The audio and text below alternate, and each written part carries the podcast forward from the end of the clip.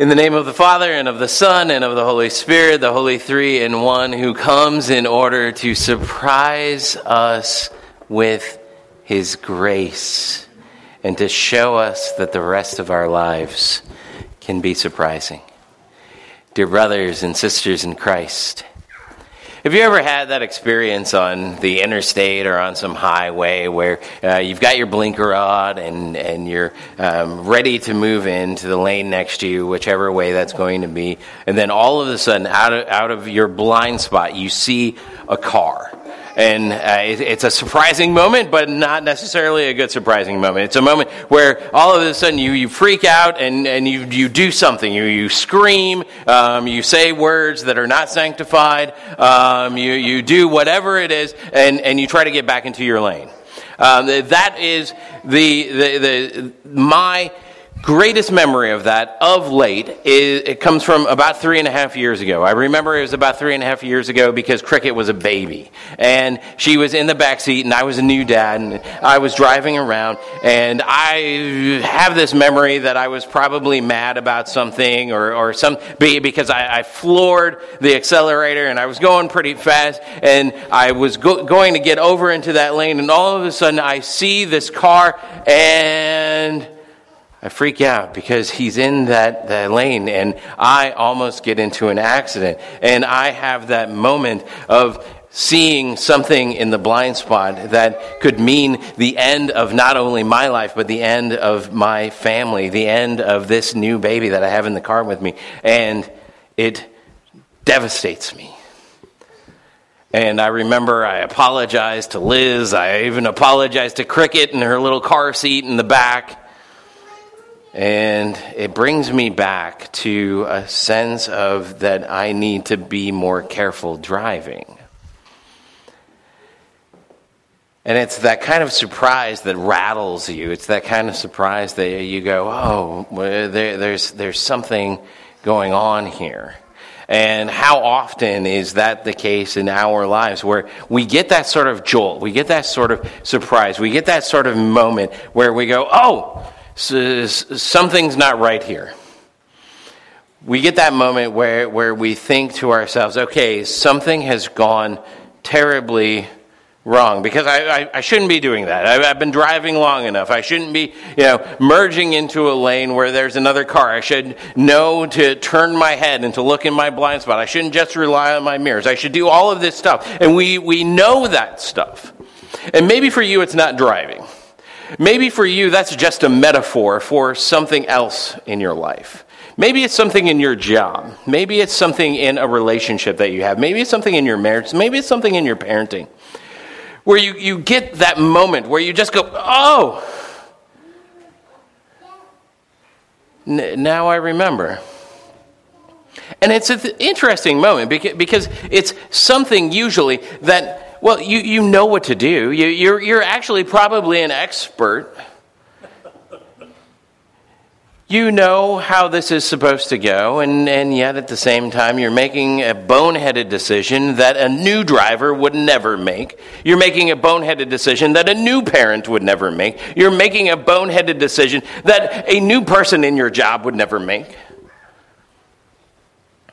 But there you are, the expert making the stupid mistake. And now you're filled with remorse and grief, and you're looking to somebody to apologize to. That's us a lot of the times. And a lot of the times it is in those moments where we are experts, where we maybe do this better than anybody else we know.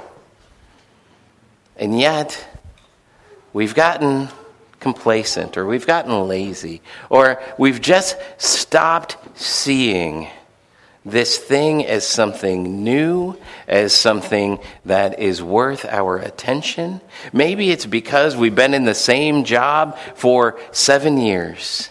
Maybe it's because we've been doing this parenting thing for so long. Maybe it's because we've been married or in a relationship with that per- person for this amount of time whatever it is, we, we recognize that, that there's this moment where we do, we, we kind of, we sit back and we go, okay, well, this is just, this is how things go. And, and, and I'm just going to keep on cruising, but I'm kind of bored with this. I'm kind of bored with my job. I'm kind of bored with my marriage. I'm kind of bored being a parent. I'm kind of bored doing whatever it is that you do in your vocational lives. And it's in those moments that you are most likely to sin. It's in those moments where you are most likely to make a mistake. It's in those moments that you are most likely to go, Oh, I didn't expect that I would do that. It's even in the moments when you are feeling like you are such an expert Christian that you find yourself sinning in a way that you thought you had put that away a long time ago. But here it comes, right up in your blind spot. Ready to smash you in everything that you love. I kind of wonder if that's what's happening with our buddy Paul in this very long reading from Acts and this very long reading from John and all of these other readings. Believe it or not, we even trimmed that reading from Revelation because it could have been longer. And maybe during that reading, you were even feeling the sense of what we're talking about today, where you were like, I know what that story's about. I'm going to stop listening. But I wonder if that's what's going on with Paul here because Paul so Paul we know from his writings Paul is a expert. I mean if there's anybody who's an expert it's Paul. Paul is this rock star Pharisee. He was born on the right day. He was circumcised on the right day. He was zealous. He became a Pharisee. He was the guy who got to be the human coat rack as they stoned Stephen. He was this guy who had all of this religiosity, all of this sense of, well, I'm going to pray really well, and I'm going to get up and I'm going to memorize scripture, and I'm going to do all of this good religious stuff. But then somewhere along the line, I'm betting that he just got kind of bored with that. And when he got bored with that, he found a new hobby, and his new hobby was murder. Because murder is exciting. It's maybe not the best thing in the world, but it's exciting. And Paul gets pulled away from prayers and reading scripture and memorizing scripture and arguing theology and doing all of the stuff that a good Pharisee should do. And he goes, Well, let me murder some more people. Give me a letter so that I can go over to Damascus and then I can go and get some people and I can bring them back here and we can murder them. By the way, murder even amongst the Pharisees, not considered to be a religious thing.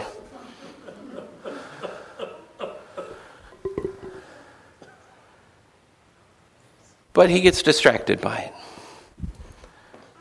because he's such an expert.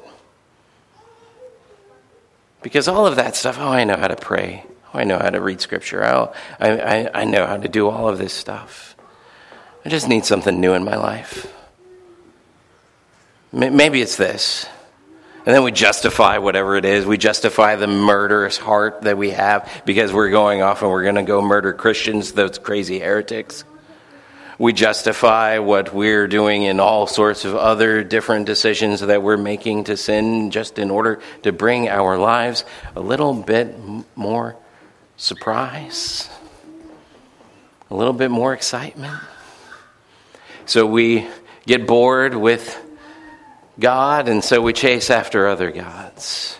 We get bored with our lives, and so we start talking about the lives of other people.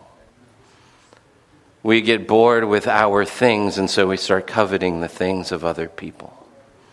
And we do all of that because we lose what is here in these texts all over the place is that God wants to appear in your life and to say, Surprise! I mean, isn't that what Jesus is doing to Peter and all of the rest of the disciples? He, he's showing up. They don't know who he is. He's probably far away enough that they don't know who he is. And he says, Hey, do you have any fish? They go, No. And Jesus is probably with the Holy Spirit going, Watch this.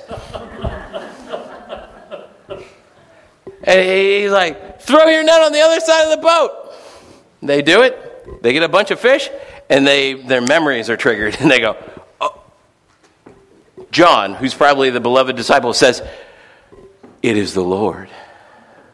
It's that moment of surprise. It's that moment of surprise that sometimes is good like that, but also sometimes is bad, like Paul where he gets knocked off of his horse and he goes, I can't see you. Who are you? And Jesus says, I am he who you are persecuting. Surprise.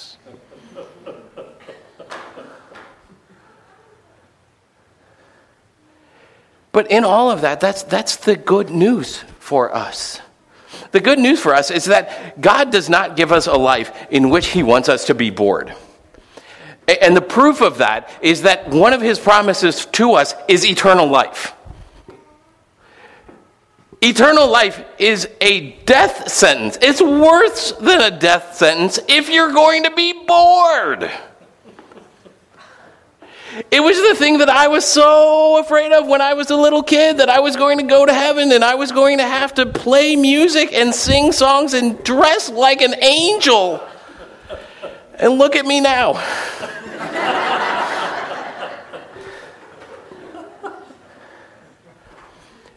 But I was so afraid that eternity was going to be boring. But God is saying, No, I'm preparing you for a life that is not boring at all. I'm preparing you for a life that is surprising that being a Christian means that we are inviting the God of the universe into our vocations. Being a Christian means that we're inviting him in to surprise us. That we're inviting him in, that when we're in our jobs, that we're saying, I'm not only in this job for myself, I'm not only doing these monotonous tasks that I'm used to doing over and over and over again, but I'm doing them here with the God of the universe. And we get to do this stuff together and I get to show other people who he is by my work is crazy. And it all of a sudden isn't boring, it's exciting. And because it's exciting and not boring, we pay more attention to it. And when we pay more attention to it, we're less likely to sin. And even when we do, we pay more attention even to the fact that we're sinning so that we can then get forgiven. So that we're doing that in our jobs and in our parenting and in our relationships, that we're inviting Him in to be alive again. Getting ready for an exciting and a surprising experience of a resurrection that was bought for us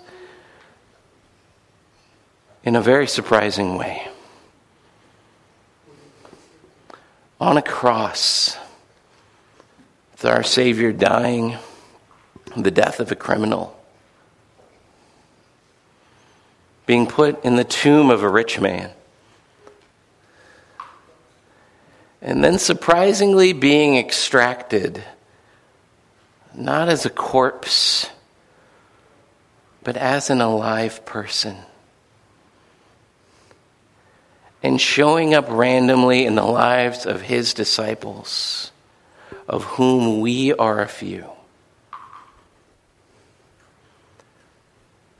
So may you go out this week and may you experience that surprising Lord in your life.